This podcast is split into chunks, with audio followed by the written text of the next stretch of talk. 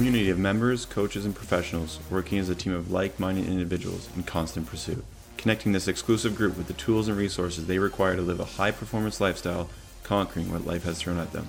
We are living the fit life. Welcome to the Living the Fit Life podcast, episode 39. I'm your host, Chad Mueller, and I'm joined again by Coach ADJ Adam. How's it going, buddy? I'm good. I'm good. Excited for today's episode. Sit down with our special guest, the man who uh, actually introduced me to Iron Man, or should I say, peer pressured me into Ironman. Amazing. So excited for that today. Looking forward to that story. Uh, yeah, you and I have been crushing these podcasts recently. I feel like we've uh, been doing a good job season two. I think people miss, miss Michelle, but um, maybe it's just the amazing guests that uh, make us look pretty good. That's true. Michelle's been uh, deep diving into this body comp challenge, so uh-huh. she's working hard with that crew to get their meal plans set and help them crush their goals. So we'll have her back on soon. Oh, and she's uh, 29 weeks pregnant, so yeah. that could, that right, could throw right. a bit of a damper into the plans too. Right. right. yeah. Awesome. Yeah, I'm excited too to sit down and chat with uh, transient member, LP member Dave Inglis Dave, you've been um, a big part of the LP community for quite a while, and you've shared a lot of information with both me and Adam. Um, so I'm really excited to sort of sit down and chat with you. How's it going, buddy? I'm doing super good. It's uh, an absolute pleasure to be able to spend the afternoon with you two. So let's uh, let's jump into it. Let's jump into yeah, it. Love it. Yeah, for sure, for sure. And yeah, Dave, uh, he's built a lot of really amazing tools that he's used to sort of work with uh, top leaders in the community um, to implement some of these strategies and the tools for success in your in per- personal life and professional life. And he is the owner and operator of Threshold Leadership. So we'll dive into that too. But I do definitely want to hear about. Um, I just want to jump into. It. I want to hear about the Ironman story for sure, since that seems to be a topic that we've been talking about a lot lately. So, Dave, you are an Ironman. Yeah, yeah, I am. I'm an Ironman. It seems like a distant memory, but we've done uh, the full the full distance Ironman once, and then done a couple couple half Ironmans. It's one one hell of a journey, and I guess even hearing you say that you are an Ironman, um, it's a bit nostalgic. It, it brings back that moment of running down the final clip before the finish line. It's also a good reminder that that's a permanent achievement that you yeah, it doesn't really leave you, right? It's, it's certainly an experience that I think brands you um, with a series of memories um, that are impossible to forget. So yeah, you got I am an Iron Man, I guess. Thanks for the reminder. yeah, I, I agree with, but I agree with Dave on that. Like when you're running down that final chute to the finish line, it is like a boom. Although you're exhausted and fatigued, and it's like your memories of all the training you've done and all the sacrifices you've made and even the people around you that have made because of the hours that you've had to put in. And it is like a crazy whirlwind of uh of feelings and emotions. And um Dave was like the leader of this because he peer pressured me into Steelhead in 2018 which was both of our first half Ironman.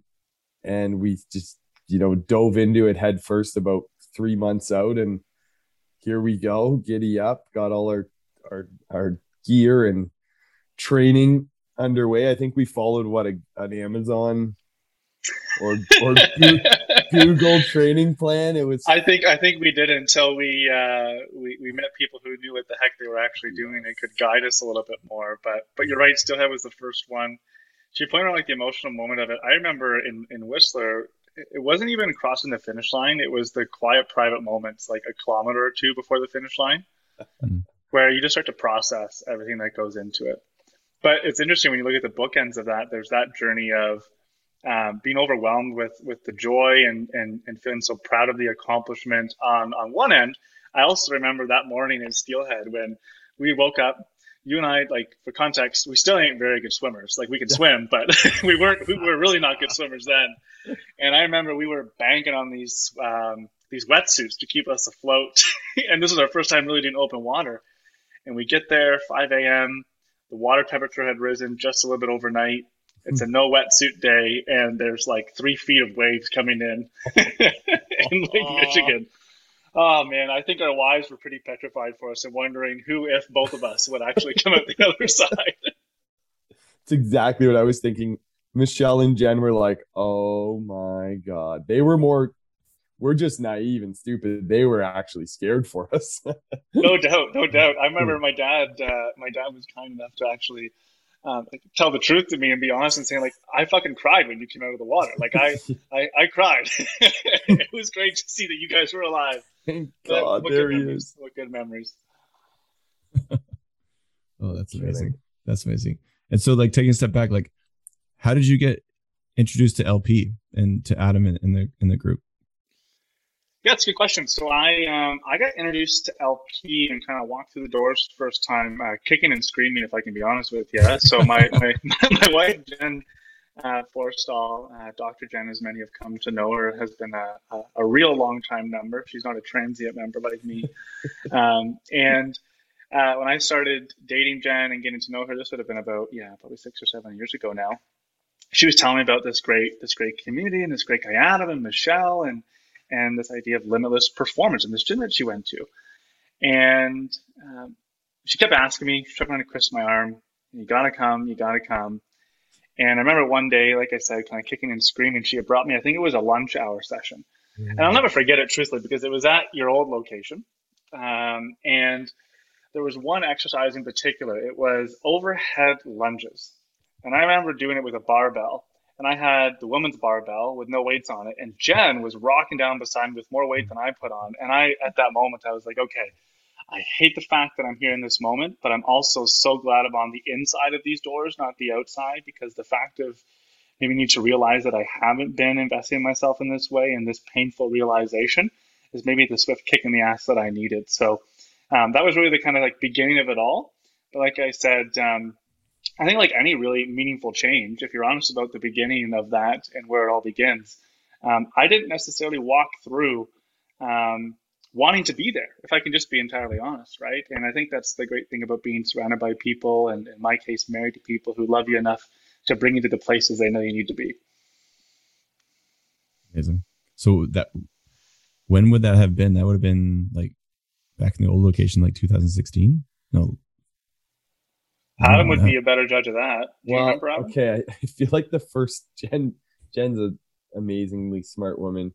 She brought you to the LP anniversary golf tournament where she knew you would really thrive and connect. oh, she did. You're right. You're and right. that would have been probably September of 2017. That's my guess. Okay. That's my guess. And then Dave must have started soon after that with his with his well remembered lunchtime class where Jen kicked his butt. Mm-hmm. That's what I'm awesome. thinking. That's pretty cool. And then you loved the fitness so much that you started peer pressuring Adam to do an Ironman, and then you guys ended up doing a bunch of Ironmans, or half and, and a full. Amazing. Yeah, I think there's there's probably a handful of stories in between. I'm sure uh, those moments, right? But yeah, certainly um, a lot of things changed for me once I started to invest in my health. If I'm honest, right? I just it kind of awoke in that very athletic, primitive part of me that I think was dormant for a long time, and started to just really naturally see the impact that started to have in my professional vocation, what I was doing for a living, and how I was showing up just even in my relationships and the people that I loved. I think for many people listening to this podcast, they can totally relate to that, right? Mm-hmm. Um, it's a it's a huge huge impact on how we feel, how we lead, how we show up. And so it's hard not to see what's possible and want want more.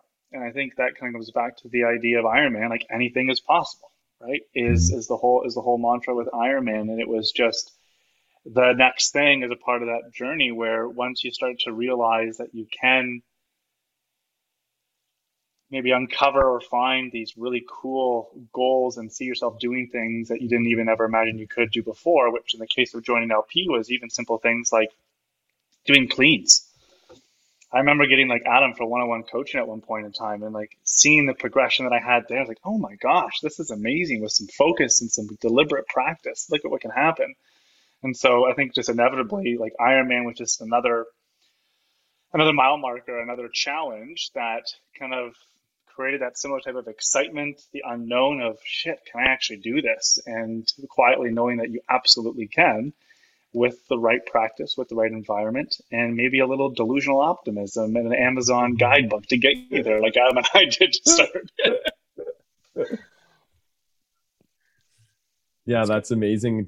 Dave, definitely loves to do stuff with a purpose and with the focus. And we kind of caught vibe of that from the second he walked in the door when he was, you know, challenging himself every day to do the little things better, whether that was to learn the clean and jerk or like master some of the other technique or lifts or or gymnastics at LP. And then like he said, eventually that turned into Ironman training and un unleashing kind of that inner competitor in him that was always there from young athlete and growing up and it was amazing to see the transformation happen and and you know bring the community dave said that like we immediately and immediately surrounded ourselves with other people that would help us craig haney helped us right away and then we met other you know triathletes at the pool who immediately helped us. And I think that was when I started learning from Dave, like, you know, coaches and community um, to help you achieve your goals and having people around you that you can trust and building that team um, was so, so important um, and helpful when you wanted to achieve those crazy goals that maybe you never knew you could achieve. Mm-hmm. Said. Um, and yeah, amazing. So yes, Dr. Jen, yourself, and and your whole entire family. Sort of what what impact has the LP community had on your you and sort of your family? I always like asking this question to people in our community. Hmm, that's a thoughtful question. Um,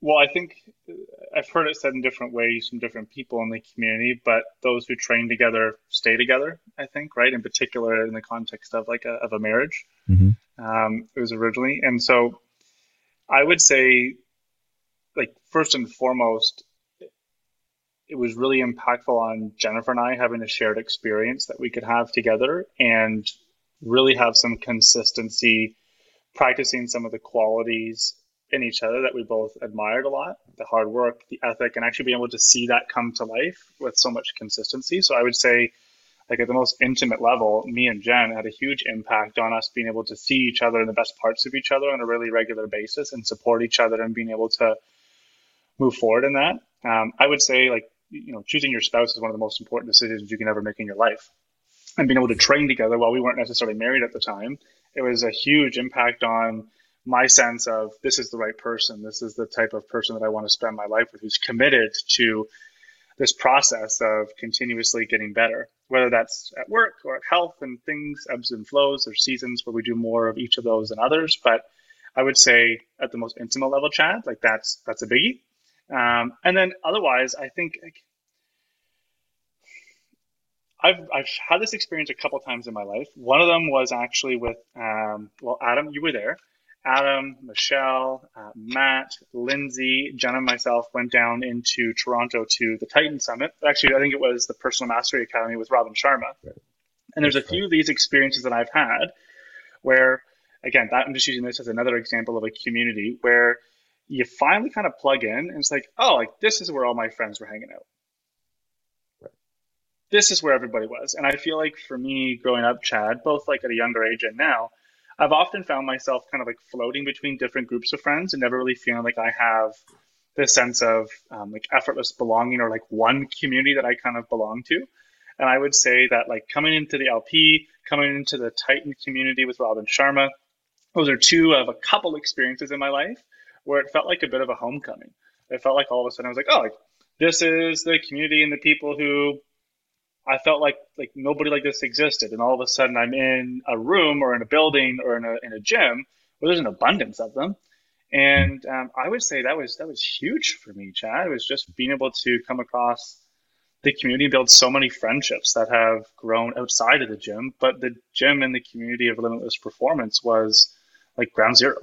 It's where those opportunities, those relationships and friendships were were born from. So I would say those are the two big impacts for me, And it like above the above and beyond the obvious of like what impact does it have on your family when your kids get a chance to watch you literally not know how to fucking swim and then mm-hmm. going through the journey of over two years having the chance to come and watch their dad or their stepdad take on an incredible challenge and execute on it with a smile on his face. Yeah. Like what yeah. What impact does that have? It's a bit of a rhetorical question, obviously, but like right, that's right. that's the obvious one that I didn't mention, and a huge one that I, when I think of the example that we're setting, LP community gave us a place to be able to practice to belong, where that became easy. It became like a natural thing and a natural mm-hmm. outcome. Yeah, we we've we've I've heard you use the term effortless belonging before, Dave, and just the the like-minded community high performers uh, you know trying to live a healthy lifestyle while balancing career and family and social you feel like you just belong because you're trying to do all the same things and you share the same struggles. And we've had we had Erin Hunt on last episode and she shared the same thing about her kids getting to watch her conquer the marathon. And it's like it's an undescribable feeling to to, to hear what they say and how they respond and how they react. So that's amazing to hear that from you too. Mm. Mm-hmm. Very cool. Yeah. No, thanks for sharing. Um, and there's another topic I wanted to jump into before we kind of get into um, the threshold leadership and, and, the other stuff that you you have going on. Um, saunas recovery. I know um, you have a deep sort of passion for this recovery, mindfulness, yoga, meditation, and, and sauna and sort of hot, hot and cold therapy. Um, I think the three of us share this sort of passion and, and, uh, yeah, this passion for this sort of stuff. I wanted to ask you sort of where did that start? Because I know that you have sort of the secret sauna. I think a lot of people know that you have that. Like, where did this all sort of start, and where did you sort of, how did you start implementing this into your, into your sort of life? Yeah, do you want do you want the origin story where where sauna really kind of came came from? so um, when Jen and I first met, um, she often joked that she should write a book called Every Other Day Parenting because we had Caleb and Quinn every other day. That was just the way that it was set up. Some families have it one week on, one week off, weekends, but our setup was every other day. And we loved it because you could continuously oscillate between like being a family and just having the chance to as young people go out and enjoy the world. And the way that we would spend some of that time together on weekends it was uh, when we started today it was almost every single weekend we didn't have the kids we would shoot up to blue mountain and go to the scandinavian spa. And of course when you are um, in the early days of any relationship you go to quite the extent to have those types of experiences together. But as time goes on and you look at your credit card statement, you're like, wow, I don't think we can continue to go to the Scandinavian spot every other weekend.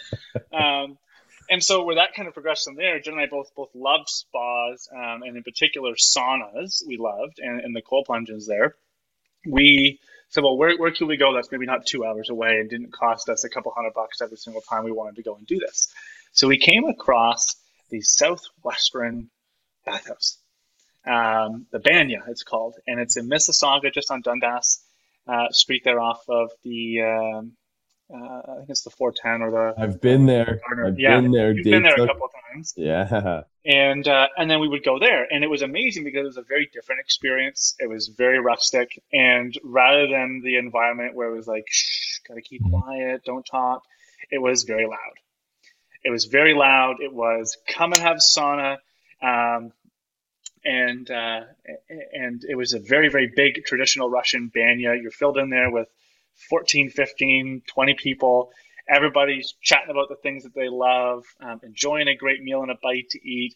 And I remember the first time we walked in there, it was literally in the back of a strip mall. Like you pull up, and I think mm-hmm. And I both looked at each other and we're like, "Where, where are we right now?" I think there was like a wedding gown store in the front. But anyway, you open the door, and we quickly came into it was a very much a cultural experience, but one that woke us up to how um, ancient of a practice this has been using sauna as a healing modality and as a um, as a tool to bring community together.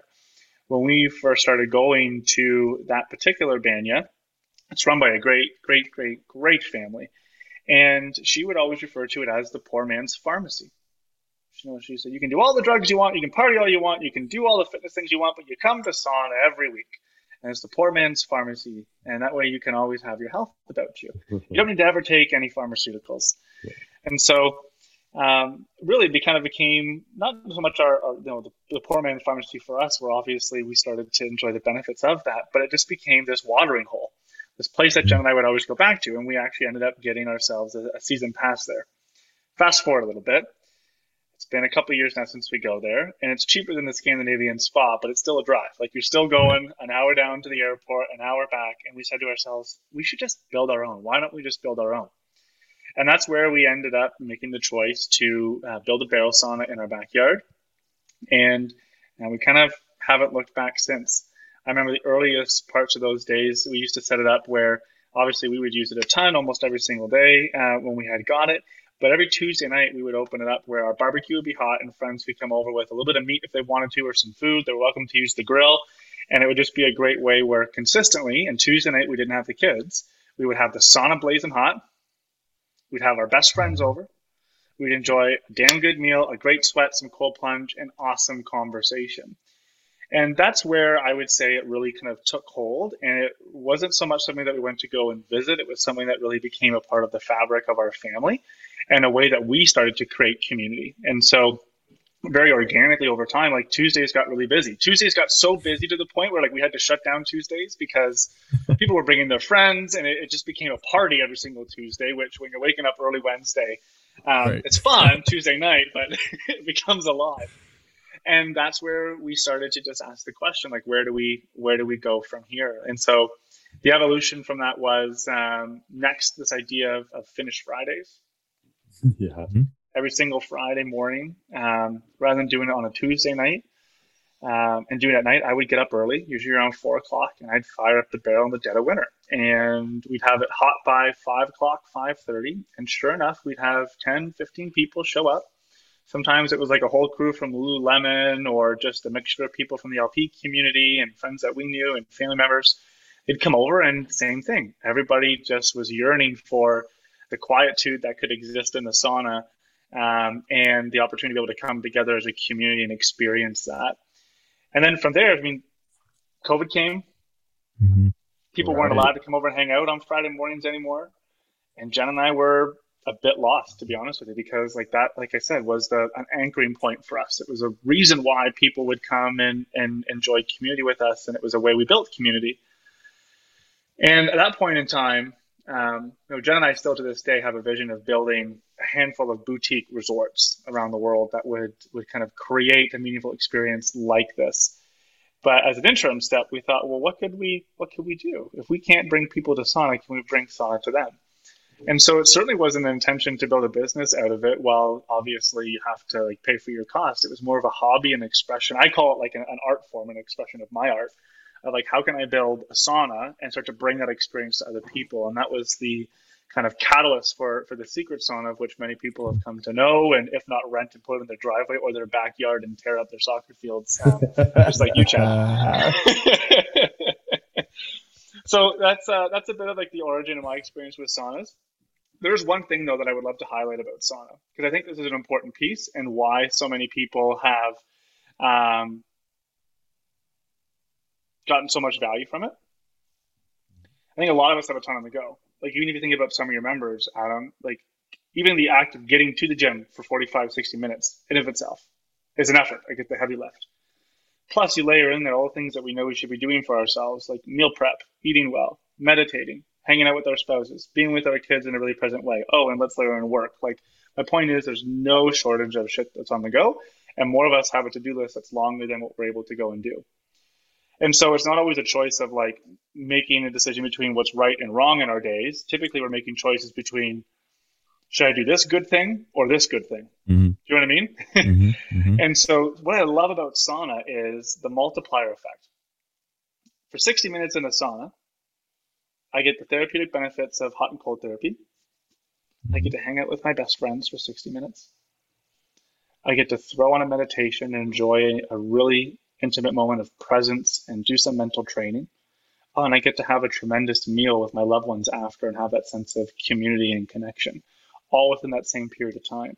So I do think there's something really special about the multiplier effect there, and the fact that you can actually integrate, or perhaps a better word is like synthesize um, a few things together, a few practices.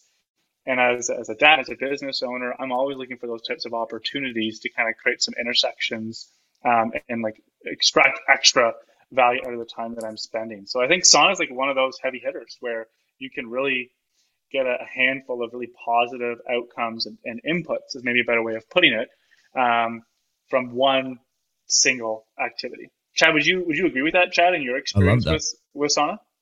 No, I love that. I've never really looked at it that way. I mean, I I, I do know that it's like it, it's an intentional thing to go out there and you can, and yeah, a sauna is better when when you're not by yourself, hundred percent, right? It's it's way more uh, functional, and so yeah, so as with any other, well, I mean, with COVID, right? A lot of people have sort of dove into the sauna world, right? So it's really great to see. And we, we just got a new uh, sauna as well. Um, and we rented the sauna from you last year and the year before quite a lot. And Christine and I, she's like, well, we rented it like four or five times. Why don't we just get one? Right. And mm-hmm. so now we have one. And now we're kind of doing similar things that you kind of mentioned, right? Because it's like, well, we don't just want it for this ourselves. We didn't just got like get a, a two person sauna, right? You want to share it with people. So we have uh, scheduled days on Sundays, and we're looking for other days to kind of get other groups of friends. So yeah, like I totally totally agree with all the things you said. It's amazing. Very cool. And to your point about like song is always better with other people, I, I would agree. And there's something really neat about having a group of people who are together but alone. What do I mean by that? Like everybody together mm. in the sauna, but nobody's talking. Mm and there's a guided meditation where everybody's having their own individual experience in the presence of each other. So I think you can have both of those, right? And that's right. where um, it's kind of build your own adventure at the end of the day. Very cool. No, absolutely. Good stuff. Yeah, I can't. I'm, I'm looking forward to the. It also gives you something to look forward to in the wintertime, right? It's kind of like the best time to sauna and cold, and the cold tub is is a must for sure. Is sort of fall leading into the wintertime, so it's like it gives us reason to get outside, right? When it's sort of that those few months where you just want to sit inside. Um, so yeah, really looking forward to it. And cool. you, you introduced it to me, so thank you. Hey, it's it's my pleasure. Maybe I'll introduce a couple quick things to you here while we're together. I don't know if Adam remembers this, um, but a couple of accessories, Chad, to throw into your sauna, and for anybody else who's listening and has just bought bought the sauna themselves. Um, so you know what Venik is? The birch Oh birch yes, leaves. yeah. Yep. So getting some Venik, it's called, right? So that's where you take birch leaves and you're, you're soaking them in water and using that to stimulate mm-hmm. blood flow and circulation. Another one is called Makra. Have you heard of that yet? No, no. So um, maybe I'll drop one of these off at your place, but it's a ceramic. It's quite phallic looking, but it's it's a ceramic um, uh, material. It's just it's almost like a small small little pipe, and you would shove a sausage in it. Okay and you put the makra on the rocks so that when you're sauning, it cooks the sausage. And uh-huh. when you're uh-huh. done, you cut up this big sausage into bites and have it with some nice mustard. Like it's just a great little post sauna snack. It might be turning a few people off the idea of cooking uh, cooking meat in there, but like you're doing it anyway with your friends. That sounds so Euro, so we're probably in for sure. there you go. There you go. Amazing. Um, and then there's there's another one. You can get little sauna elves. I'll have to send you a picture of this uh, this Chad and Adam. But if you really want to, um, especially when you're in there alone, have somebody to talk to, you can get a little sauna elf on the rocks there. Just so that you're you're at least you always got somebody looking out on your sauna if you're not even home. You know. Uh, uh, that's awesome. Those are so cool. I mean, that's that's the other cool thing, right? You you gotta you you you purchase something like this, and now you're introducing yourself to a whole other community, right? Because there is a community, and so like I'm I'm I'm being a beginner again. So it's those are cool. I'll have to take a look at those things. Love it. Love it. Awesome. The sausage sounds. Mm-hmm. We'll try that for sure.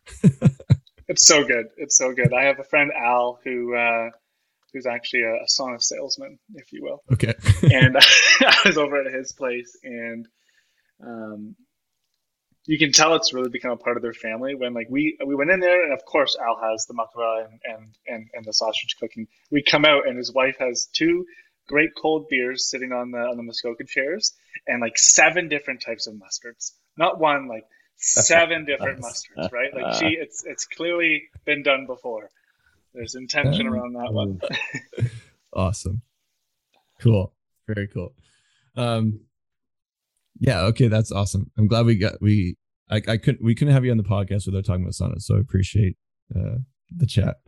Um, but one of the, the big reasons why people will be listening to this is, um, is to discuss sort of your personal passion and the sort of the work that you do, uh, with threshold leadership. And both Adam and I have been lucky enough to kind of work with you a, a, few times and understand some of it in the past few years. Um, and we've implemented some of the tools into our lives. So I would love if you could give us sort of an introduction into to threshold leadership, um, and sort of just give us an introduction and, and we can go from there because I know there's a lot of stuff we can talk about. Sure, sure. So a quick intro on it. I would say like typically whenever you start something, it's because there's a pain around it and so the work that I've been doing and have the pleasure of, of now doing as my profession at Threshold Leadership is really helping business owners, business leaders with families uh, manage the intersection of how they invest and grow their wealth, their health, and their most important relationships. And I share the comment around like solving a problem because I know I can be entirely honest with you two. Like I, I'm not somebody who was always great at that and I'm still practicing that. I'm still getting better. But it's so important to me to deliberately practice that that I've spent a lot of time um, not only putting myself in rooms and in positions to be able to learn from some of the best in the world, but creating space to, at the end of the day, create my own work that I feel like not only takes the, those tools, those that body of work to the next level, but gives a practice and a way of managing um, that intersection of family, of work, and of your own well-being um, to the next level. And so that's kind of the, the impetus in the work that we do now. And a lot of it um, is grounded in this body of work that we call strategic solitude, teaching leaders how to strategically take space to be on their own to consistently recalibrate the way they're managing those because life changes. There are different seasons. Adam has a little one coming into the world. I just brought Will into the world. You're at a different stage too, Chad, where your kids are a little bit older now. So the way that we invest in those things ebbs and flows. What's most important is that we have a practice to be able to continually manage and evolve that. And that's really my passion around Threshold is being able to work alongside business leaders who are up for that challenge who are up for the challenge uh, and the commitment of putting in the work to be able to continuously improve that and have the humility to recognize that it's a part of the human condition to not have that stuff nailed. And I do want to uh, set this up. Like, obviously, your focus is a lot with business leaders, um, but I'm my assumption is like anyone listening, whether they own a business or not, can I guess I guess can learn from this and can take some of the same principles and sort of use it on with with your life as well. A hundred percent, Chad. Like to put it really simply and, and directly, the work that we do is all about this concept of self leadership. How do you lead self? Hmm. So I really don't care what business you're in or what level of business that you're in, even if you're a student or an athlete. At the end of the day, we must take absolute personal responsibility for how our performance is and how fulfilled we are in our life and our lived experience. The body of work that we do, I appreciate your point and just making that really clear. It's relevant to anybody who wants to take absolute personal responsibility for how they're showing up and how they're leading. Our body of work is all around this idea of self leadership. A way that I kind of put this sometimes is we help people become the CEOs of their most important enterprise, their life. Okay. Right? That's available mm-hmm. to anybody. Available mm-hmm. to anybody. Um,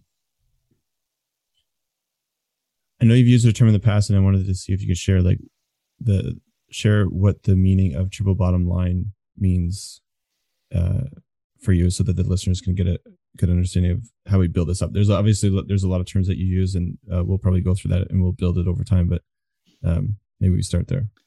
Yeah, well, we'll take it slow because I think it's important to kind of build into it, like you said. Do you mind if I share a story, Chad, to quickly kind of highlight this idea of a triple bottom line and where it came from. Yeah. Okay. So back in 2012, 2013, um, I was in the process of building my first business called Concussion Toolbox. Uh, I went to school for, for kinesiology and have a bit of a knack for entrepreneurship. I was more interested in selling the stuff that we were doing rather than doing the research. And long story short, um, there was an opening in, in, November that year where I, um, unfortunately, my, my partner at the time, Kelsey, had just left me, and uh, for good reason in hindsight. Um, good for her. and uh, I ended up taking some space away from work from my first trip alone uh, ever. And so where did I go? I took off to, to BC. I partied my butt off for, for about a week, did some snowboarding, living in the mountains, and then I jumped on a plane and went to Hawaii. I thought it was going to be one of the best weeks of my life, getting out to, to paradise. I've always had my eyes set on Hawaii. And I remember getting there, Chad, and I didn't know what it was when I first got there and it arrived. I didn't leave my hotel room for probably three or four days. I found myself literally crying over coronas over the lunch hour, and I couldn't put my finger on it. It was this moment and think back, like this is 2012, 2013. There wasn't a ton of Wi Fi. It wasn't like you could turn on your iPhone and be exactly where you were, just in a different state at that point in time. I was in a hotel, but there wasn't great Wi Fi. And I was alone for the first time. I was only in the presence of my own thoughts, and I was unable to distract myself with my friends, with my work, um, all the things I become accustomed to and quite used to. And I remember I was I was sitting there. uh, a staff member from the resort came up to me and said, "Is, is everything okay? Because it's been like two days, and we've seen you around here. you don't look great." And um, maybe you've had an experience like this, but like you meet somebody who you don't even know, but all of a sudden it feels like you're safe to share everything that's on the go. And that's where I had openly shared to her name was Kina. Um, she was a cleaning staff member at the at the resort that I was at. I said I fucking hate the business that I'm in. Like I I I, I hate it. It's all around concussions. I've had concussions myself. Like it feels like I'm just throwing salt in the wound. I don't like being the concussion guy, and I'm even embarrassed to go down to the beach. I'm 50 pounds overweight. I won't even take my shirt off. I'm in the most beautiful place in the world, and I can't even enjoy it. And like my partner just left me for good reason because I haven't been around at all. And I'm sitting here like a miserable prick because I'm realizing how I was complicit in creating the very conditions that led me here. And it was in that moment when I was out there alone, and I didn't necessarily call this strategic solitude at that moment. It was more mm-hmm. like the solitude I was having. I thought I was there for, for, for a great time. In hindsight, it was amazing. And it was the beginning of my journey and taking responsibility in those areas. But I had realized that you know, as a young guy growing up who wanted to make sure I was a great dad and a great partner, I was doing the very things that I said I wouldn't do. And I was in a position where I had to, to look at that person in the mirror. And so, to make a long story short, I, I, I had a, a, really meaningful time there. There was a few big decisions that I ended up making, um, two of which was to exit the business that I was in. And the second one was to call my dad after not talking to him for about five or six years. Okay. To apologize. And when I got on the plane, I remember sitting there and I was saying to myself, like, how the hell did I find myself in this pickle? Why did I just waste a week? And that's how I described it at that point in time. Like, why just waste a week in Hawaii? Which I don't think you could ever waste a week there, but mm-hmm. you can imagine where my frustration was. How did I find myself in this position? Why did it have to get so painful for me to realize all of this? And I started to think about a lot of the businesses that I was working alongside, and just out of curiosity, I was like, how do businesses manage this? Like how do they manage this? Where like they're growing a really intentional business but where they're not doing it at the cost of their people. They're not doing it at the cost of their culture. But in fact they're doing it where the effort of building that business is growing their people. It's growing their culture. And so i was just doing some research on the plane and, and doing some reading and it was in the few short days thereafter where i'd come across a concept of a b corporation. Chad adam have you guys ever heard of a b corporation before? Chad have you I, I, I have, but only uh, I don't know through you, but the concept of it, yeah, through business, yeah. Chad, I'll play beginner. No, you're a good man. so a B corporation at that point in time, I never heard of it either. And I was really interested because a B corporation is a corporation. They they're, they're in business to make profit, but they have a very different corporate structure where they operate a triple bottom line. They evaluate their success off of a triple bottom line of profit, people, and planet.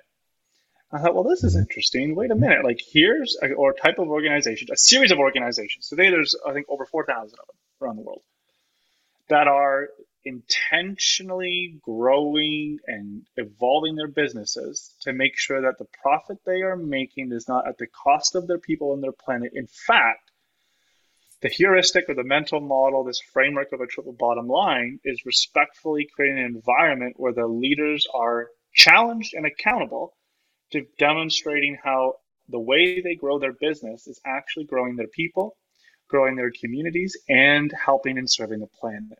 And that's where I was like, whoa, that's really interesting. It's this idea to me, I was like, you can have it all. In business, you can have it all. You can make great profit, you can help your people, and you can take care of the planet. That's really interesting. And so, B corporations were how I kind of stumbled across the principle of a triple bottom line. And then I started to sit there, chatting at and I was like, okay, this is really cool. Like, I believe how you do one thing is how you do everything. So, if I'm going to manage my business in this way, how do I manage myself in this way? what's my triple bottom line? And one of my biggest reflections, and just to give credit where it's due, a friend of mine, Philip, gave me this language. I had realized when I came home from Hawaii that I was rich on paper and poor in life. I'm doing really well on the wealth side of things, but it was at the cost of the people in my life and the cost of my health. And that's why I started to just ask myself, like, what would my triple bottom line be? And I sat with that for a couple of years. And I just started to really after sitting with it and having conversations, come to a simple understanding that my triple bottom line is wealth. Absolutely. I need that. It supports my family. It allows me to go and do the cool shit that I want to go and do. But health and my relationships are two other non traditional currencies that I need to intentionally be growing my life in a way where it's not at the cost of those, but if I do it deliberately, and I believe we can all have it all, if we do it deliberately, we can in fact grow our wealth alongside the relationships that we have and our health. It is possible, but it takes a framework, it takes a commitment. And I find the triple bottom line, Chad and Adam, was just a really helpful way for me to wrap my head around even like vernacular and nomenclature of in business, things that I was so used to and had so much respect for, and just put that over to personal. So that's the idea of a triple bottom line. Is that helpful? Yes, sir. Yeah. No, it makes total sense. And so and so that that's sort of the start of it. Where does it go from there? You know, I think it's so cool because at at Limitless, I think it's kind of the same thing. Is we have so many incredibly uh, successful people, like Dave said, maybe on paper or um, in their careers, um, but they they they come across this awareness that they're either missing something from their health standpoint or their community standpoint and they've either heard from a friend or family member that hey like this community at limitless bunch of hardworking people um, and then they regain their health back and now they're looking for family and relationships and ways to do it which you know until meeting dave and kind of you know working with him and his him always challenging me with great questions and for those have who have worked with Dave or just been around Dave, you know that he always asks great questions and gets you thinking and tests you and makes sure you know what's what's going on internally and around yourself. Um, it's it's it was it's about that at Limitless, and that's when he made me aware and Michelle aware of you know we of this of putting what we're doing into words into actions of like it's more than just a workout that people are coming to your gym for. It's community. It's yes their health but their the, to, to bring you know fulfillment to all aspects of their lives which is really cool mm-hmm. that's so well said adam and I appreciate that and i remember kind of going back to your first question here chad around how did i discover lp um, a big thing that kind of dawned upon me when I really started to invest in my health again. I was like, wow, if I want to make more money and have more memories with my kids, one of the best ways to do that is just live longer. like, what if I just live longer? Right. What if I just like if I invest in my health and I have great community and I have a vocation that allows me to serve and to make meaningful wealth? Like those are some pretty good ingredients. And I think to your, my point earlier about like a homecoming and feeling like I belong at LP, I think part of me was like, wow, like here are people who know and are putting in the work to have it all. And when I say have it all, I don't mean like it's all great and it's all easy. I mean that they have it all and that they have the vitality to go and lead long term in a sustainable way. They have the community that's there to support them when the going gets tough, and they have a vocation that's meaningful and creates great contribution. Yeah. That's great stuff. So as far as where, where it goes from here to your question, Chad, mm-hmm. um, I think like understanding the concept of a triple bottom line is really interesting. Um, but it's about contextualizing it, right? And mm-hmm. at the end of the day, I think for many of us, first checking in on what the current state of our triple bottom line is. For a long time, I attached my sense of self worth to my net worth. Full stop. I attached my self worth to my net worth. And I only had that one currency to kind of measure myself on. So a triple bottom line, I think a first step and what's next is like, how would you rate and evaluate the amount of wealth you have in each of those areas right now? I have a pretty simple way of thinking about it. I don't like overcomplicating things. I use a kind of like a traffic light model. Um, it's like one star, you're experiencing poverty in this area. The lack of resources in your wealth or your health or your relationships are becoming a barrier to the things you want to go and do. You are held back as a result of that. Two stars might mean that like the say that's pretty poor. If you're getting by, you can you can kind of make ends meet, but it's certainly not you're not doing the things that are aligned with where you want to go long term. Three stars means that like you feel like you're doing the right things and you want to benefit from time and compound interest. So when I was finally like if you were to think about this in the health set context and me coming back to LP, I would say I walked through the doors at a two star it wasn't like I was unable to go to work and unable to go and do things that I wanted based on the current state of my health when I started at LP.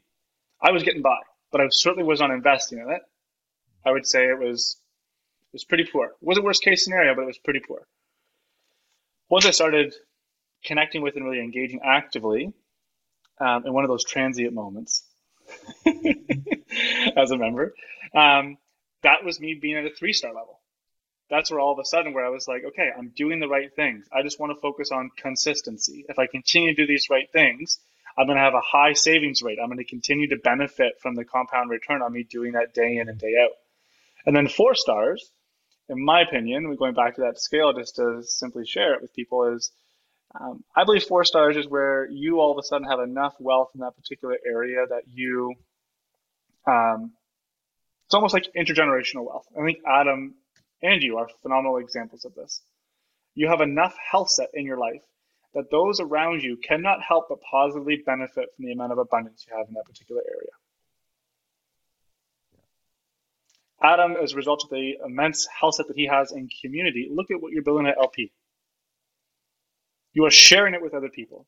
You are giving it back. You have so much that you've done it for yourself, you're in a position to be able to extend it and to be of service. For me, one of the biggest areas that I have that in my life is my relationships. I wouldn't kid anybody and say that I have that in my health set. I think it's something that I personally ebb and flow on a little bit, given the seasons that I'm in right now, and that's okay. But look at you, Adam, and the LP crew. Like, what a great example of a community that's been built through consistency and doing the same, not the same things, but doing consistent, focused work to be able to grow that over time to be in a position where you're not just doing it for Adam, you're not just doing it for Michelle, you're doing to be able to go and share it for other people. Look at Erin, who just ran the marathon. Another great example. Like it took her many, many months and years probably of training to get to a spot where she had the health set where all of a sudden she had enough that she can start to inspire and positively impact her kids and the community around her. You see that inside the LP community a ton. There's no shortage of examples, but there's a hell of a big shortage outside outside this call, outside these doors, there's a lot of people out there who don't necessarily understand the importance of holistically investing in each of those and recognize that when you have that health set, when you have that community, like that's a winning strategy to be able to continue to win in business long term. But again, most of us are usually really, really good at one of those things. Right. Most of us yeah. are exceptionally good at managing our money and terrible at the other two, or really, really good at our health, but won't even look at our bank account. I see that all the time too. Mm-hmm right? How do you get people to sort of understand that balance then? Because I, I, I agree with you. Like most people are fairly singular focused on one of those things, right? Like how do you sort of diversify your sort of thinking into like these three areas? I think one of the best ways to do it is through storytelling, Chad. I think there is a really important role on people who have done the work and are doing the work to be able to share their stories. And even mediums like this podcast are a fabulous platform to be able to do that for others to be able to hear it. You know, I, I often, you know, my, my mother in law says this all the time people would do better if they knew better. People would do better if they knew better. And you would do the exact same thing that they would do as long as you had all the same experiences that shaped and formed who they are. And so I think that's a big part of it is how do you how do you diversify that is you create opportunities to share stories. And I think there is a challenging bit like a chasm and a gap because a lot of times, and if I think to myself about this when I was in a spot where I was running concussion toolbox and not doing well, just like before going to Hawaii. It's amazing how good we are, how sneaky we are when we're addicted to something. In that case, for me, it was work on avoiding circumstances that would invite deeper reflection on how I'm really doing on my relationships and how I'm really doing in my health. So there is a, it's not a simple one conversation, right? I think it's a series of conversations. Um, but ultimately, at the end of the day, the process of beginning that is letting go of the lie that you've been telling yourself, letting go of the lie that your health is just fine and uh, you have great relationships. But typically, for most people, pain has to get to a 9 out of 10 or a 10 out of 10 before they say shit. Mm-hmm. All right. And that was my experience in Hawaii. That's when pain pain got dialed up pretty good. And it's happened multiple times since then. But the hope with the work that we do is like, how do you take a prehab approach to managing these types of things? A lot of us take a rehab approach. We wait till something's wrong to go and address it. I learned that especially in the Ironman journey. It's like an ounce of prevention is worth a pound in cure. Let me tell you. So like like be proactive, be preventative, prehab as much as you can. And I think those currencies of relationships, your health and your wealth are three really big, three real big ones to make sure that we're proactive on.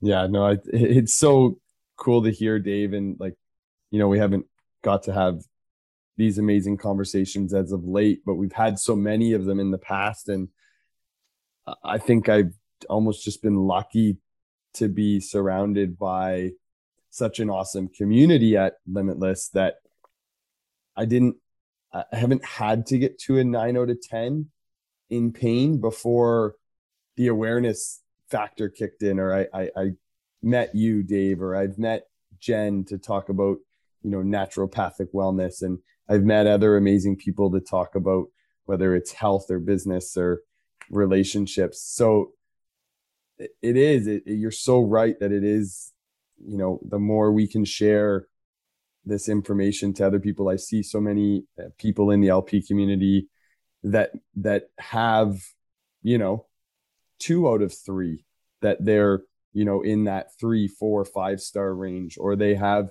one out of three that they're in the five star range and they're working to build up those others. But the challenge with michelle and i always was like we're such uh, regimented, um, strategic uh, thinkers that we needed like a system around it in order for us, like the theory of and the concepts were cool and but like it would make us panic like working out without a plan.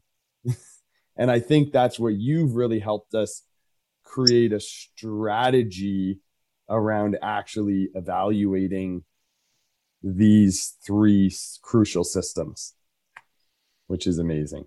Mm-hmm. And it's also amazing that you're in a community where you don't need to experience that level of pain too to be able to learn.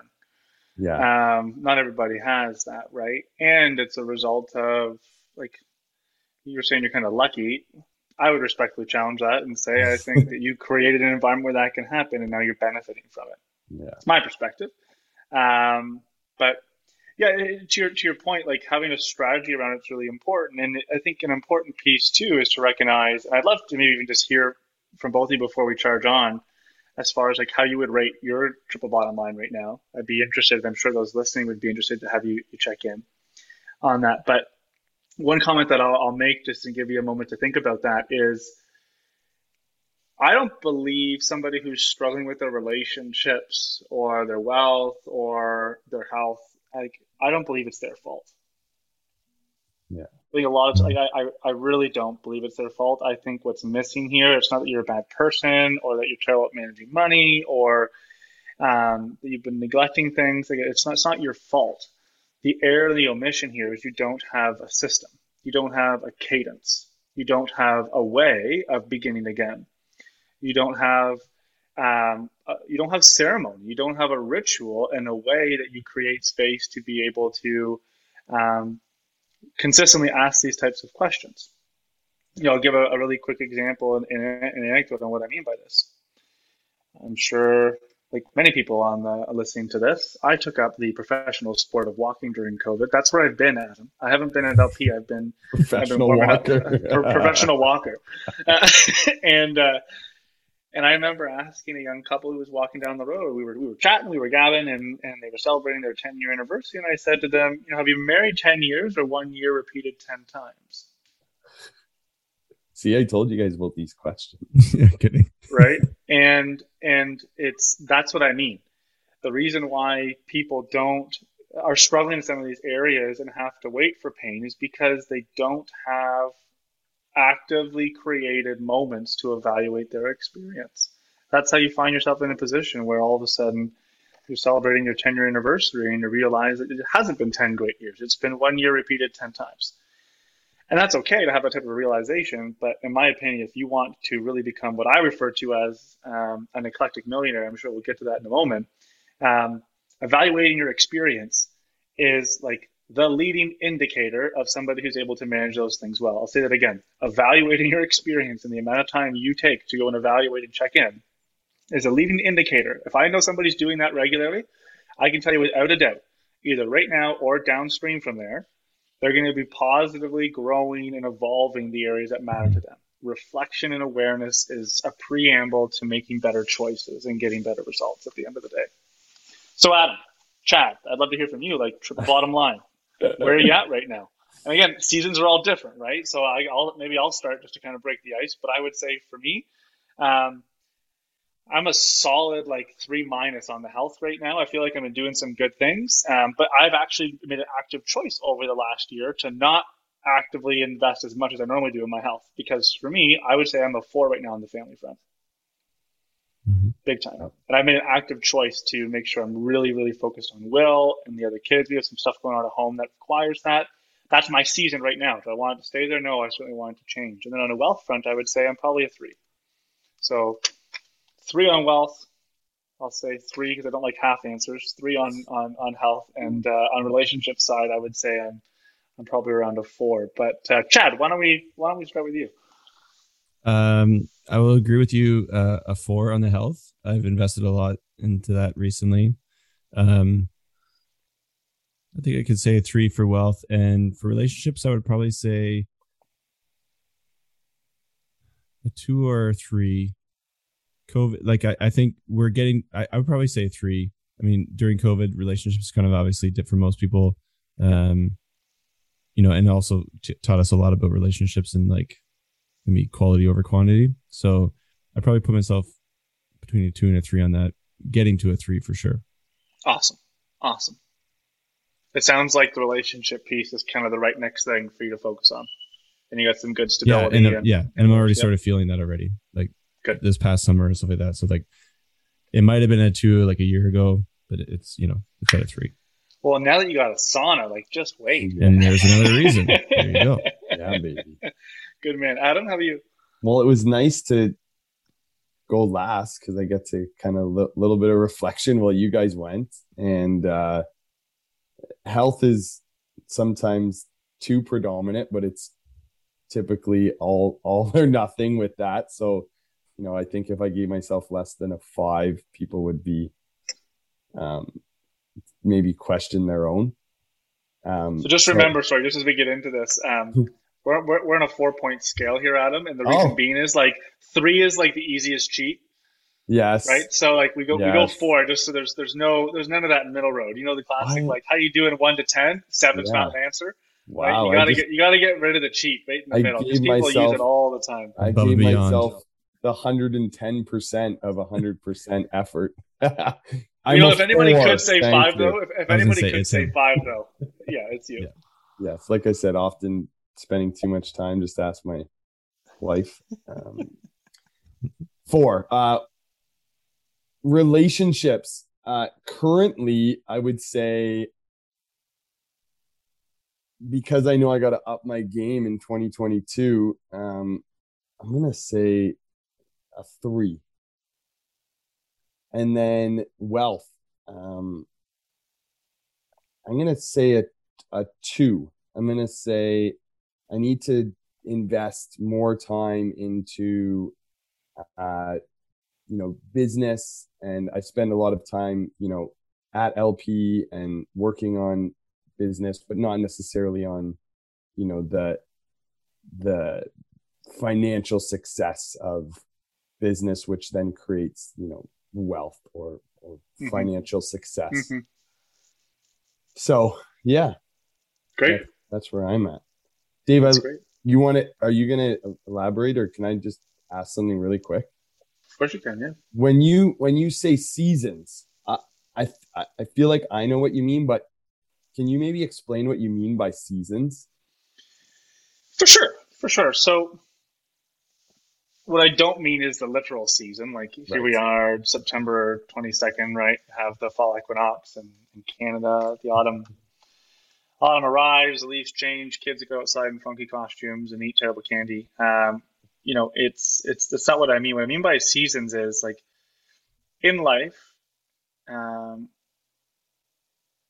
some of us right now are experiencing winter. Some of us are right now are experiencing like a, a darker season a heavier time. Things are tough. We've lost somebody that we really love. Maybe we're really, really struggling with our mental health. Um, or perhaps we've just had change that has put us into an environment where we don't necessarily have the foundation that we're used to.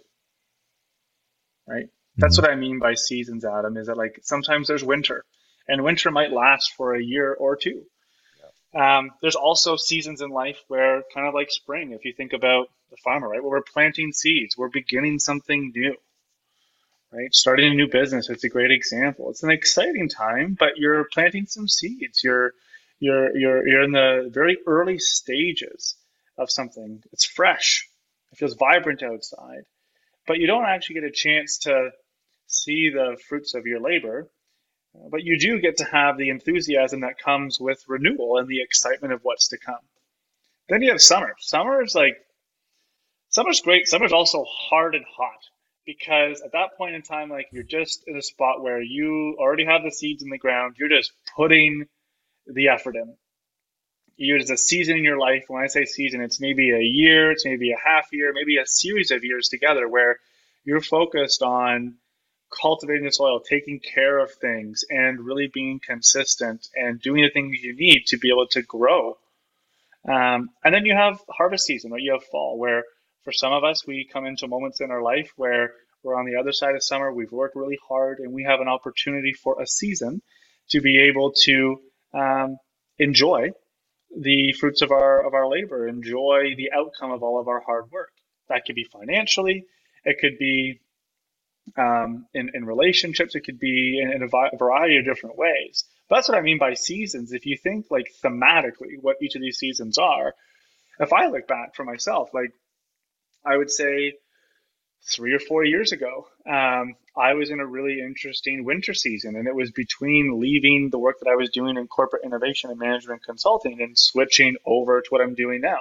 There was a winter season where like I felt totally lost. I was leaving a team and a community that I loved, and I was starting something new, but I wasn't at the spot yet where I had the excitement of like putting roots in the ground and getting excited about what I was building. I was in that weird limbo stage.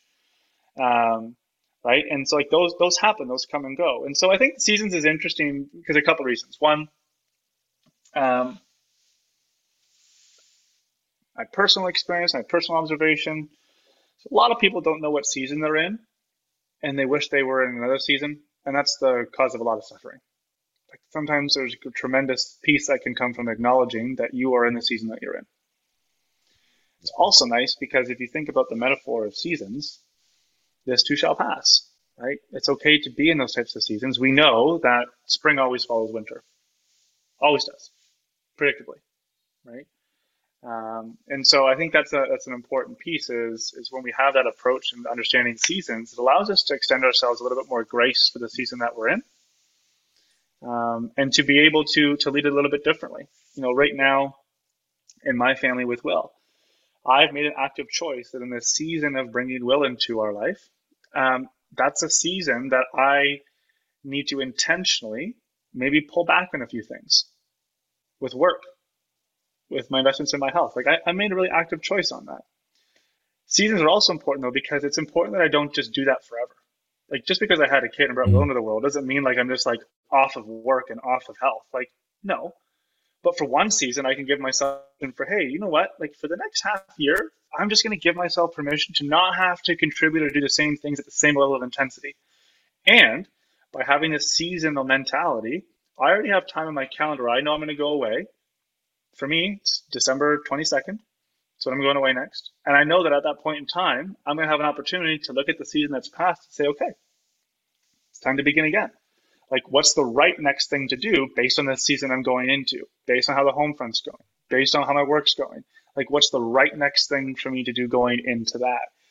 And so I think that seasonal approach, like I said, when you understand where you are, it allows you to kind of like push out the things that might happen in other seasons or give yourself permission to just be where you are rather than wishing you could be doing more when really that's not the reality of the environment that you're in. Is that helpful? Yeah, absolutely. And I, I think you've helped Michelle and I create a little structure around those seasons and set focuses for particular seasons, like you just mentioned. Uh, we've been struggling. I think COVID has turned into a season in itself. That's right. And when you just set a date, December 22nd, I'm going away to evaluate the season that's passed and set a new focus or focuses for the upcoming. It reminded me that like when we were our most successful at shifting seasons, which we're in desperate need of doing before December 30th, 2021, um, we needed to book the time. We've been trying to, you know, book a, we call it a goal setting weekend with Chad and Christine and Matt and Lindsay um, to do some strategic solitude. Um, but, you know, like we keep something always gets in the way. Um, and I think it's so important. You just said, like, I have the time booked and I'm going away to do it. Can I can I share a really interesting practice to overcome that? Yeah, mm-hmm.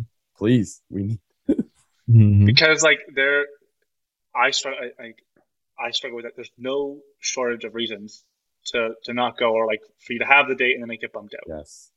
Like there's, oh. and if it's not you, it's your spouse. Like there's like there's there's uh, when we're in a team environment like running a family, it's not just your stuff that gets in the way of that. It's everybody else's. Yeah. Right. Yeah.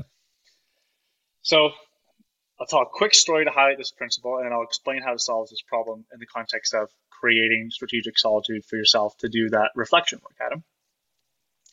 In Ironman, both you and I, probably me way more than you, I bitched and complained about how much my legs hurt all the time. I was always like I, like I was always surprised that I was feeling tired and feeling fatigued. And I would always wait until my legs were about to fall off my torso for me to call Dale to go and get a massage Yeah. right? And so what I've come to appreciate is how can you make it easier to follow through than to not? What, what are ways that you, what's a strategy you can deploy to be able to make following through in the space that you know you and Michelle and Chad and, and everybody wants to take and, and needs to take to be able to continue managing what you're doing? How do you make it easier to follow through and harder to not? So with Dale, I know it's a good idea to get massage. I call Dale. Hmm. I book a massage every two weeks for the next year. I give him my credit card. I pre authorize it. It's already paid. Can I cancel the appointment? For sure I can. It just takes more effort for me to go and cancel the appointment than it does to go and follow through. Will Dale give me my money back if I can't go? I'm sure he would. Absolutely. But I have to ask for it. I've set myself up where the conditions are already set where like the default is doing it rather than having to put an effort to be able to pick the day and pick the place and pick the time and pick the who and pick the where. So with strategic solitude, what I do, I love the Elora Mill. One of my favorite hotels in the region. Mm-hmm. I love going there to sneak away and have some space of my own. I don't try and find that time in the middle of a quarter or a season where like going into December, I already know the holidays are going to be crazy. I called the Elora Mill. I booked my favorite hotel room. It is booked out for the next year, every 90 days. I have given them my credit card. It is a refundable deposit. I can get that money back if I want. I've had to already cancel one earlier because of something that really required me to cancel and to reschedule it. But I had to put an effort. I had to like it wasn't easy for me to pick up the phone to call to right. cancel it, right? Right. And so it's a matter of like how do you know what's good for you and like install it so that it's already going to happen unless you do something about it. Amazing. So that's been something that I think both like even with LP and the commitment to being a part of that community, signing up for the classes on Sunday for the whole entire week. The yeah. default is we're doing this. right. Right the default is we're doing this. If I'm not, I have to make the awkward email asking for a cancellation or yada yada yada, right? Yeah. So that's a big way to be able to go and solve that. And then secondly, it's like do it in a way that excites you. I always say build adventure on on the front end. Have an activity that you haven't done before that you're super stoked to go and do with your partner or by yourself. Absolutely. Right? Make it worth going. Amazing. That makes sense to you, Adam, on the idea of that? Bingo. Agreed. Yeah, that's a great practice, and I, and I think you mentioned a few times um, this idea about a eclectic millionaire. I'd like to dive into a little bit in sort of the six areas of sort of eclectic wealth because I know you've talked about this a little bit. Yeah, so I mean, it's probably just for the time that we have here, Chad. Easiest just for me to kind of explain what I mean by the eclectic millionaire, yeah. and really like the, the the eclectic millionaire is somebody who has it all. It's somebody who's like four stars in all in all three areas. That's what it is right? Okay. It's somebody who like it, it, they're they're they're designing life on their own terms and they're designing a lived experience. I personally think that is one of the coolest art forms in the world. I know a couple of guys and gals, maybe enough on like one or two hands, where I can, with absolute confidence, sit down and say, "Wow, these guys are actively creating a lived experience that is remarkable to watch." They have built such amazing relationships. They have so much health. They have so much money that they're able to go and design a lived experience that is remarkable to watch.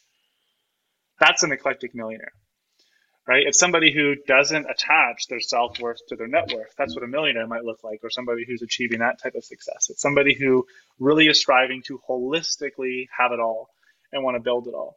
But I would say the most important defining attribute is that they want to have it all, not for themselves. Right. Hmm. They want to have it. That's the whole idea of like intergenerational wealth. They want to have it so that those around them can benefit from it. Right? That's the whole idea. It's certainly not for you to enjoy it yourself. You'll just be crying over coronas in Hawaii by yourself. not a good way to do it. That's funny. If you probably those people are probably the most giving individuals you know, the ones that you know you would describe as having that eclectic wealth.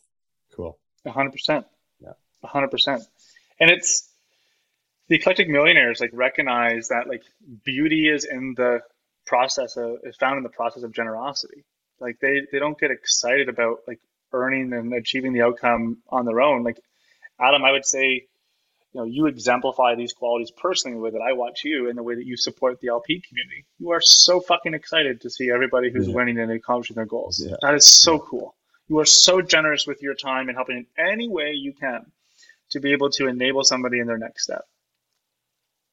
Yeah. Right. Like that. That's kind of and the idea, Chad, of the cool. eclectic millionaire is like giving language to that. Right. And to me, I find language is really important because it's so easy for us to identify with different words that we use and sometimes and this is often to my own detriment too like we can have too too too much language we can make things too difficult to understand and i even know today in our conversation there's maybe been some interesting terms and like strategic solitude a triple bottom line eclectic millionaire and at the same time as i continue to do work like this with people like they don't forget it. They don't forget it when they have that type of language right? Yeah absolutely yeah, and I think you know you mentioned that about me, and I say yes, and I don't mean to sound like rude or whatever. You don't so, at all, yes. and and yeah, and that's that's also something you'll recognize too, eh, Adam, with somebody who has realized that type of success, whether in one area or all areas of their life, is that they have the humility to say thank you. they're, they're able to say, "Thank you. Yes, you're right. I I do have that. I do do that, and I'm proud of that. I do that because it's intentional. I do right. it because that's why I'm here. That's my job. I love. I love. I'm passionate about it, and I love every second of it. Right. That's yeah. There's no need to qualify it or apologize for it. Yeah, you got it. You got it, Adam. To your to your comment, um, let's chat. Did you want to chat about strategic solitude at all? Any more around that? Or is that where you wanted to go next after the eclectic millionaire? Yeah, I piece, sort of I, I, sort of wanted to end on that. Um, awesome. Because I think that's a good practice that our our listeners can sort of take away from this. Yeah. Um. So maybe before I like jam on it and kind of explain it to, to you guys and, and, and those who are listening. Um, Adam, I want to I want to ask you really quickly this idea of strategic solitude. You talked about a strategy that you and Michelle yes. have adopted. Yes. Can you just give us like the 30, 60 second summary of like what does that look like for you? What have you started to build for yourselves? And I understand during COVID, like those things yes. slip in consistency and that that's that's cool. But I, you you have a good understanding of it, and I'd be curious to have you explain it to the community first, um, and then I can maybe like weave in and add some color around how people can do it on their own. Is that yeah, so cool. Is that fair? So cool, yeah. And and you know, before I say like I created this, no, it's it's something I've learned through Dave and other amazing you know resources that I have. And so I would say the strategic solitude starts with these 90 day uh, seasonal, let's call it check-ins, whether it's 90 days or six months or whatever it is, seasonal check-ins. And like I said, Michelle and I haven't been doing an amazing job of it. But I think to go greater than that, um, if you really want to hold yourself accountable to those seasonal goals and focuses, it's like a monthly target, uh, a weekly check-in, and a daily checklist so like working back from that big overall seasonal focus to some monthly like targets that you want to hit and then weekly check-ins that you check on Sunday. How did I do this week? How am I feeling? And then just a little daily checklist of reminders of focus points. That's mm-hmm. the perfect scenario for me for strategic solitude. And it's a great practice because what you've done with that is you take a high level understanding of where you want to go and you make it eye level right away, right? Yeah.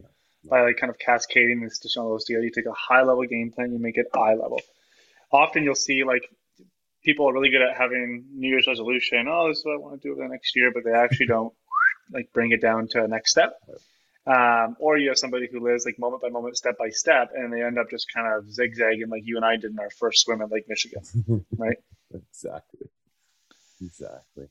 Cool. Yeah. So this idea of strategic solitude, right? Now that we have the frame of reference of a triple bottom line, um, really the the practice here and the invitation, um, and we do this for our business all the time. Like where the practice of strategic solitude came from, um, and the name for it was I would take executive teams away for strategic planning. We would typically do it once a year. We'd go away to a really nice resort, and then every quarter we'd get together. And over lunch hour, over a glass of wine at night, I would pull typically when a senior leaders aside and ask her or him, when was the last time you did this for their family? They'd kind of look at me what, what do you mean? I was like, well, the time and the money that you spend on doing this for your business, like how much time do you spend on on this every year? Well, at least four or five days, if not more. I'm like, okay, how much money do you guys spend on this? So, well, as a leadership team, probably like 50 to 150 grand by the time we travel everybody around the world and hotels and food. You know what I mean? Like you spend a ton of money. And I said, well, how much money have you spent on doing this for your family and you taking space like this? How much time? Is that up? And so that's what we started to say, well, what if we added one day on the back end of this? What if we did this for our work and we added one day on the back end where you had space to put that in the context of your family, the investments you want to make with your kids, what's happening, um, your health set, your spouses, your parents. Sometimes we have older parents too, where we need to go and take care and be a part of. So strategic solitude is very much the principle and the practice of strategic planning in a business. So how you do one thing is how you do everything. It's creating space to be able to do that for yourself. So strategic solitude is carving that space out, Chad. Typically, like one day is a great place to start. I recommend quarterly is a great place to have a full day session. And the way that I like to design it, I often say at the front, it's really important that strategic solitude starts with adventure and awe. Going back to Adam's question around like, oh, or comment rather, not so much a question, comment of, oh, I know I need to go and do this, but there's so many things that get in the way. Yeah. When you have a kick-ass fly fishing trip for the first three hours of a day on your strategic solitude day, not only do you fight off all the things that are going to get in the way of you being able to go and do that because it's so cool and exciting for you, and I'm just sharing my own interest right mm-hmm. now. Um, but when you're done that and you go into strategic solitude, I always say adventure and awe is a process of homecoming. It brings me home to the quiet part of myself that isn't always available to everybody, right? It's it's that quiet part of myself that when I close my laptop after our call today, kind of goes, all right, like it's that quiet place that that often exists within. And perhaps if I think back to the Ironman experience, you visit that person a couple times on those long runs. oh yeah, right. But adventure and awe is really important up front. Is like setting that up. And I often say like you have to two things. You have to go alone, and you mm-hmm. got to go to a place that you love. This is an act of loyalty. Strategic solitude is an expression of loyalty to self. When we take ourselves to a place that we love, that we love, not our spouse, not our friends, that we love, and we experience adventure and awe as a way for starting that experience, we're home. We're home. And so, like, that in of itself, even if you just went away by yourself and you had space, what I would say for anybody who's looking to go and start doing strategic solitude and you are not used to the practice and consistency of something like Adam's mentioned, where you're used to doing quarterly planning, here's a simple and big idea. Like just go and do that. Go and give yourself the gift of just having a day to yourself where you can go away and see and listen to see what shows up. That's where it starts. Mm-hmm. But over time, where do you build that? You build that into having some consistency right? Every 90 days, like I said, the Elora Mill is a great place that I love to go to. That's kind of my, my home base. For me, another really important thing, I think, especially right now with with uh, with COVID on the go, I've found increasingly so, it's super important to go shorter than a quarter. So like building playbooks, not even for 12 weeks. Like I think Christine was in one of our sessions not too long ago, Chad. Like that was a big thing that she took away from it. It was like six weeks plan, like shorter than a quarter. Go even mm like go more next step than even on the quarter level planning. Adam was mentioning like weekly, daily check-ins. Those things are possible for some people, also maybe sometimes challenging, but that that six week game plan, right? And like getting getting less and less. So the halftime check-ins always always great um, within that as well. And then sure. the key things that I often ask myself in in strategic solitude, as far as like how do you spend that time? I kind of tend to focus on, in addition to like health, wealth, and and uh, and my relationships, I just ask myself some simple questions. And by ask, I mean like I have a pad of paper and I'm just journaling on these over a mm-hmm. nice lunch and, and hanging out. It's like, where am I really clear right now? Where do I feel like I'm super clear? Where am I unclear? When it comes to alignment, like where, what, what value of mine am I leading from a great place of strength in? Another question, like where is my audio not matching my video? Where do I tell people I do one thing, but I'm actually not following through? Where does my audio not match my video? Mm-hmm. And then capacity, that's another important piece, like an important question to ask ourselves. Like, how do you know when it's time to hustle? Right?